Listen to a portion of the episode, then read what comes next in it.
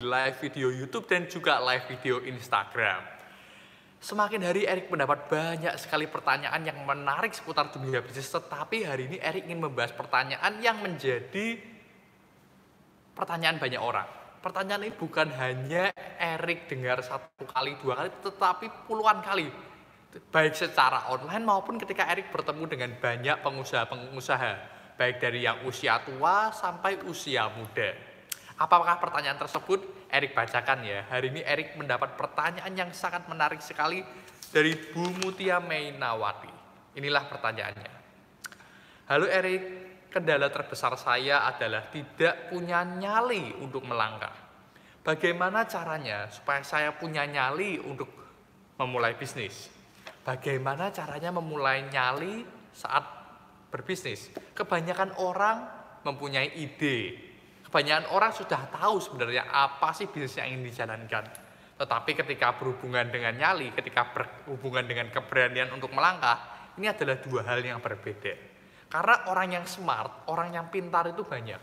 Tetapi untuk mengambil tindakan, otak saja tidak cukup, kepintaran saja tidak cukup. Hari ini Erik akan membahas bagaimana caranya supaya Anda semua yang paling tidak punya ide, sudah tahu mau bisnis apa, tetapi masih ragu-ragu untuk mengambil tindakan, Pastikan Anda menyaksikan video ini sampai selesai. Dan bagi Anda semua yang punya pertanyaan-pertanyaan seputar dunia bisnis, Anda bisa langsung komen, Anda bisa langsung chatting di live video ini, dan Eri akan menjawabnya di episode-episode berikutnya. Yang pertama adalah digandeng. Digandeng itu maksudnya bagaimana?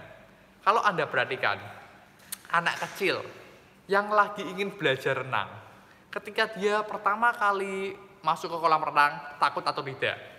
Pasti takut.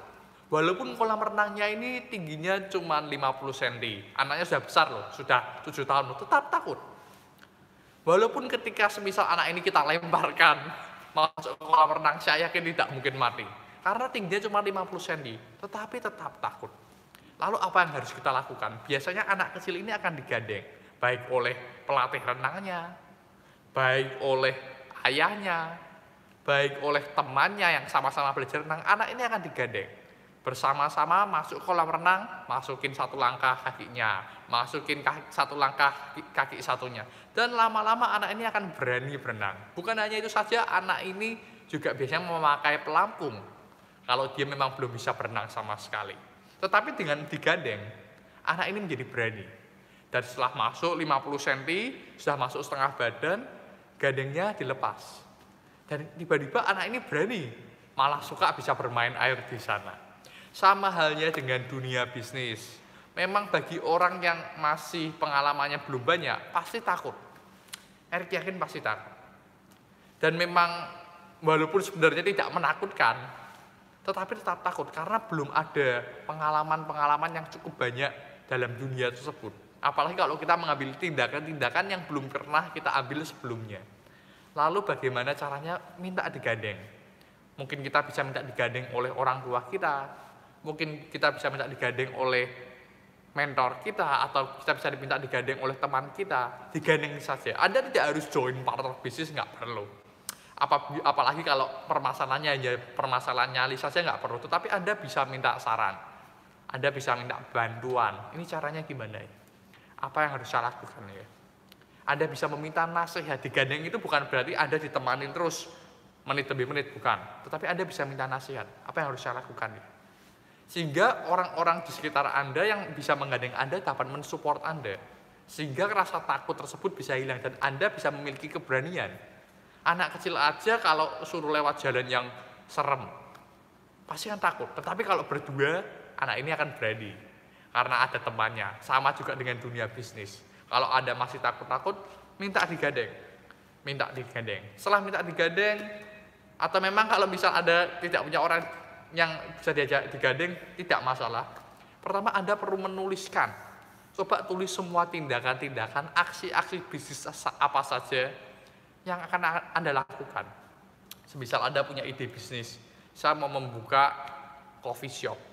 Tetapi saya ini nggak tahu ya, maksudnya saya ini paling nggak punya bayangan sedikit tetapi langkah-langkah apa saja yang perlu saya lakukan saya nggak berani mengambilnya bagaimana solusinya tulis semuanya di kertas mungkin langkah pertama Yang bisa saya lakukan adalah mencari supplier kopi atau mencari orang yang tahu bagaimana cara membuat kopi atau belajar untuk uh, membangun sebuah coffee shop yang bagus. Tulis semua langkah-langkahnya. Setelah Anda tulis di kertas, Anda bisa menganalisa. Maksudnya bisa menganalisa kalau saya mengambil langkah ini efek positifnya apa? Efek negatifnya apa? Kalau saya mengambil langkah kedua, efek positifnya apa? Efek negatifnya apa? Akibatnya apa? Responnya bagaimana? Sehingga mengapa kita perlu menulis semua langkah-langkah, tindakan-tindakan, dan akibat-akibatnya? Sehingga rasa takut ini tidak bisa menguasai kita. Karena ketakutan ini hanya sekedar emosi saja. Tetapi kalau kita sudah menulis, kita tidak mengizinkan emosi tersebut menguasai kita, tapi kita bekerja dengan otak kita, dengan pikiran kita. Dengan demikian, Anda bisa mengambil keputusan bukan berdasarkan rasa takut, tetapi berdasarkan rasional, berdasar, berdasarkan otak kita, berdasarkan cara pemikiran kita. Bukan hanya itu saja, tetapi juga Anda bisa mengambil keputusan dengan lebih akurat jika Anda menuliskannya terlebih dahulu di sebuah kertas. Oleh sebab itu, bagi Anda semua yang takut-takut dalam mengambil keputusan di dunia bisnis, Tulis semuanya dalam kertas. Banyak sekali ini penonton-penonton yang baru datang ini. Jangan khawatir, nanti Erik akan post ulang sehingga Anda dapat menyaksikan dari awal sampai terakhir bagaimana caranya untuk mengambil tindakan ketika Anda ini takut-takut. Anda juga perlu belajar untuk mengambil keputusan yang mantap. Belajar untuk mengambil keputusan yang mantap, jangan ragu-ragu, jangan bimbang. Karena ketika kita mengambil keputusan, Apalagi kalau kita masih takut-takut, sering kali kita belok kanan, belok kiri. Ya A, ya tidak. Ya ya A, ya B. Seringkali kita masih mudah sekali bergonta ganti. Jangan takut. Belajar untuk mengambil keputusan yang mantap. Jika Anda sudah mengambil keputusan, saya mau buka usaha coffee shop. Jangan hari ini keputusannya mau buka coffee shop, terus besok ah nggak jadi deh. Takut. Saya hari ini mau saya mau jualan kopi dengan harga sekian. Dengan harga 15.000 kopinya dengan kopi Arabica. Anda sudah mantap, lalu jangan berubah lagi, ah nggak jadi deh, jangan jualan kopi, nanti takut saya jualannya teh saja. Ah nggak jadi deh, saya nanti jualannya susu saja. Kalau kita selalu berubah berubah keputusan kita, maka kita tidak bisa mengambil keputusan yang mantap. Kita tidak bisa mencapai hasil yang maksimal. Oleh sebab itu setelah Anda mengambil keputusan, Anda harus mantap. Jangan ragu-ragu, jangan bimbang. Belajar untuk bisa stay konsisten dengan keputusan kita. Paling tidak kasih waktu 3 bulan, 6 bulan. Dan kalau memang hasilnya maksimal, kita terusin. Kalau memang hasilnya kurang maksimal, kita masih bisa memperbaikinya. Berikutnya adalah kita tidak boleh takut gagal. Jangan takut. Kalau kita pertama kali main basket, bayangkan deh Michael Jordan saja. Ketika Michael Jordan pertama kali menembakkan bola basket, masuk atau tidak? Ya pasti saya yakin nggak masuk lah. Kalau pertama kali loh ya, pasti nggak masuk. Tetapi apakah dia itu takut-takut? Wah, waktu mau menembak bola basket, wah nanti kalau nggak masuk gimana ya? Berarti hidup saya berakhir ini. Berarti saya nggak bisa jadi pemain NBA profesional nih. Tentu saja tidak. Tetapi kalau kita berhubungan dengan dunia bisnis, kita sering kali berpikir demikian. Waktu kita mau mulai bisnis, kita berusaha untuk menembakkan bola kita yang pertama, kita terlalu takut terlalu banyak. Wah nanti kalau nggak berhasil gimana ya? Wah kalau gagal gimana ya? Padahal kalau Anda perhatikan, semua pemain NBA, semua basket profesional, saya yakin sebagian besar waktu mereka menembakkan bola basket pertamanya, pasti tidak masuk. Tetapi itu tidak menghentikan mereka. Begitu juga dengan kita, kita ketika kita sedang memulai bisnis, jangan takut. Tembak saja bolanya yang pasti bukan dengan nekat loh ya, tetapi kita berusaha melakukan yang terbaik. Semisal nggak masuk pun bukan berarti hidup kita berakhir, bukan berarti karir kita hancur, apalagi kalau kita masih memulai, nothing tulus. Because the worst decision, keputusan yang paling buruk adalah tidak mengambil keputusan. Maksud Erik tidak mengambil keputusan adalah kepu sudah keputusan yang salah. Tetapi kalau kita berani mengambil keputusan, paling tidak kita punya chance, punya 50% kemungkinan untuk berhasil. Lawan ketakutan kita dengan tindakan. Lawan ketakutan kita dengan tindakan. Jangan biarkan ketakutan menguasai kita, jangan biarkan ketakutan memenjara kita.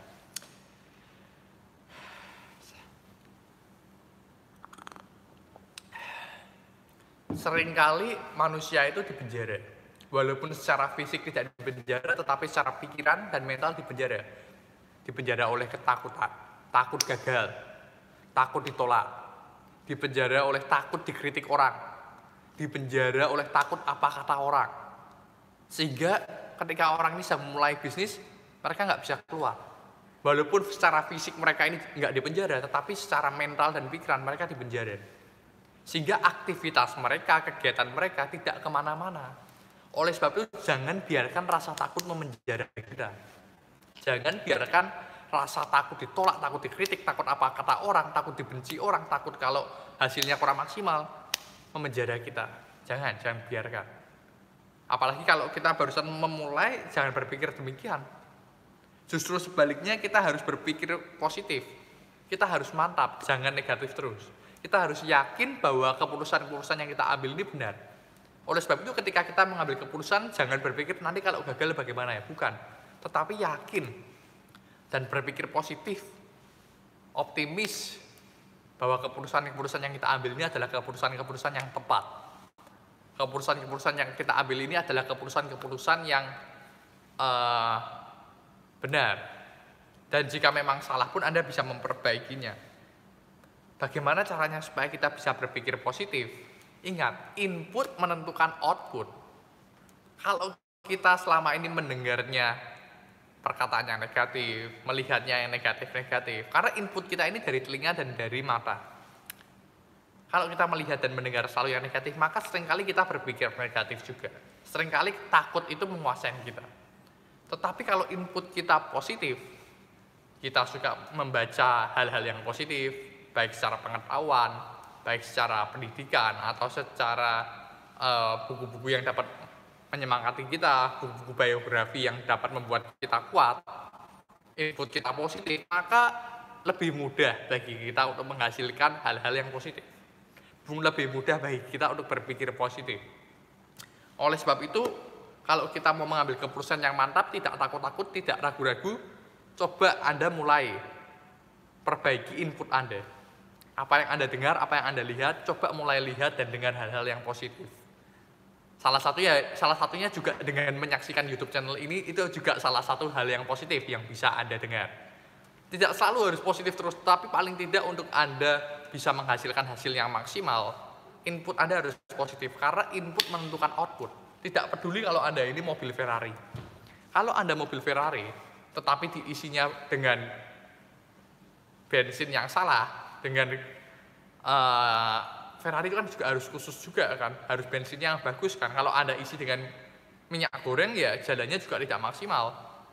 Masa Ferrari-nya kolesterol semua.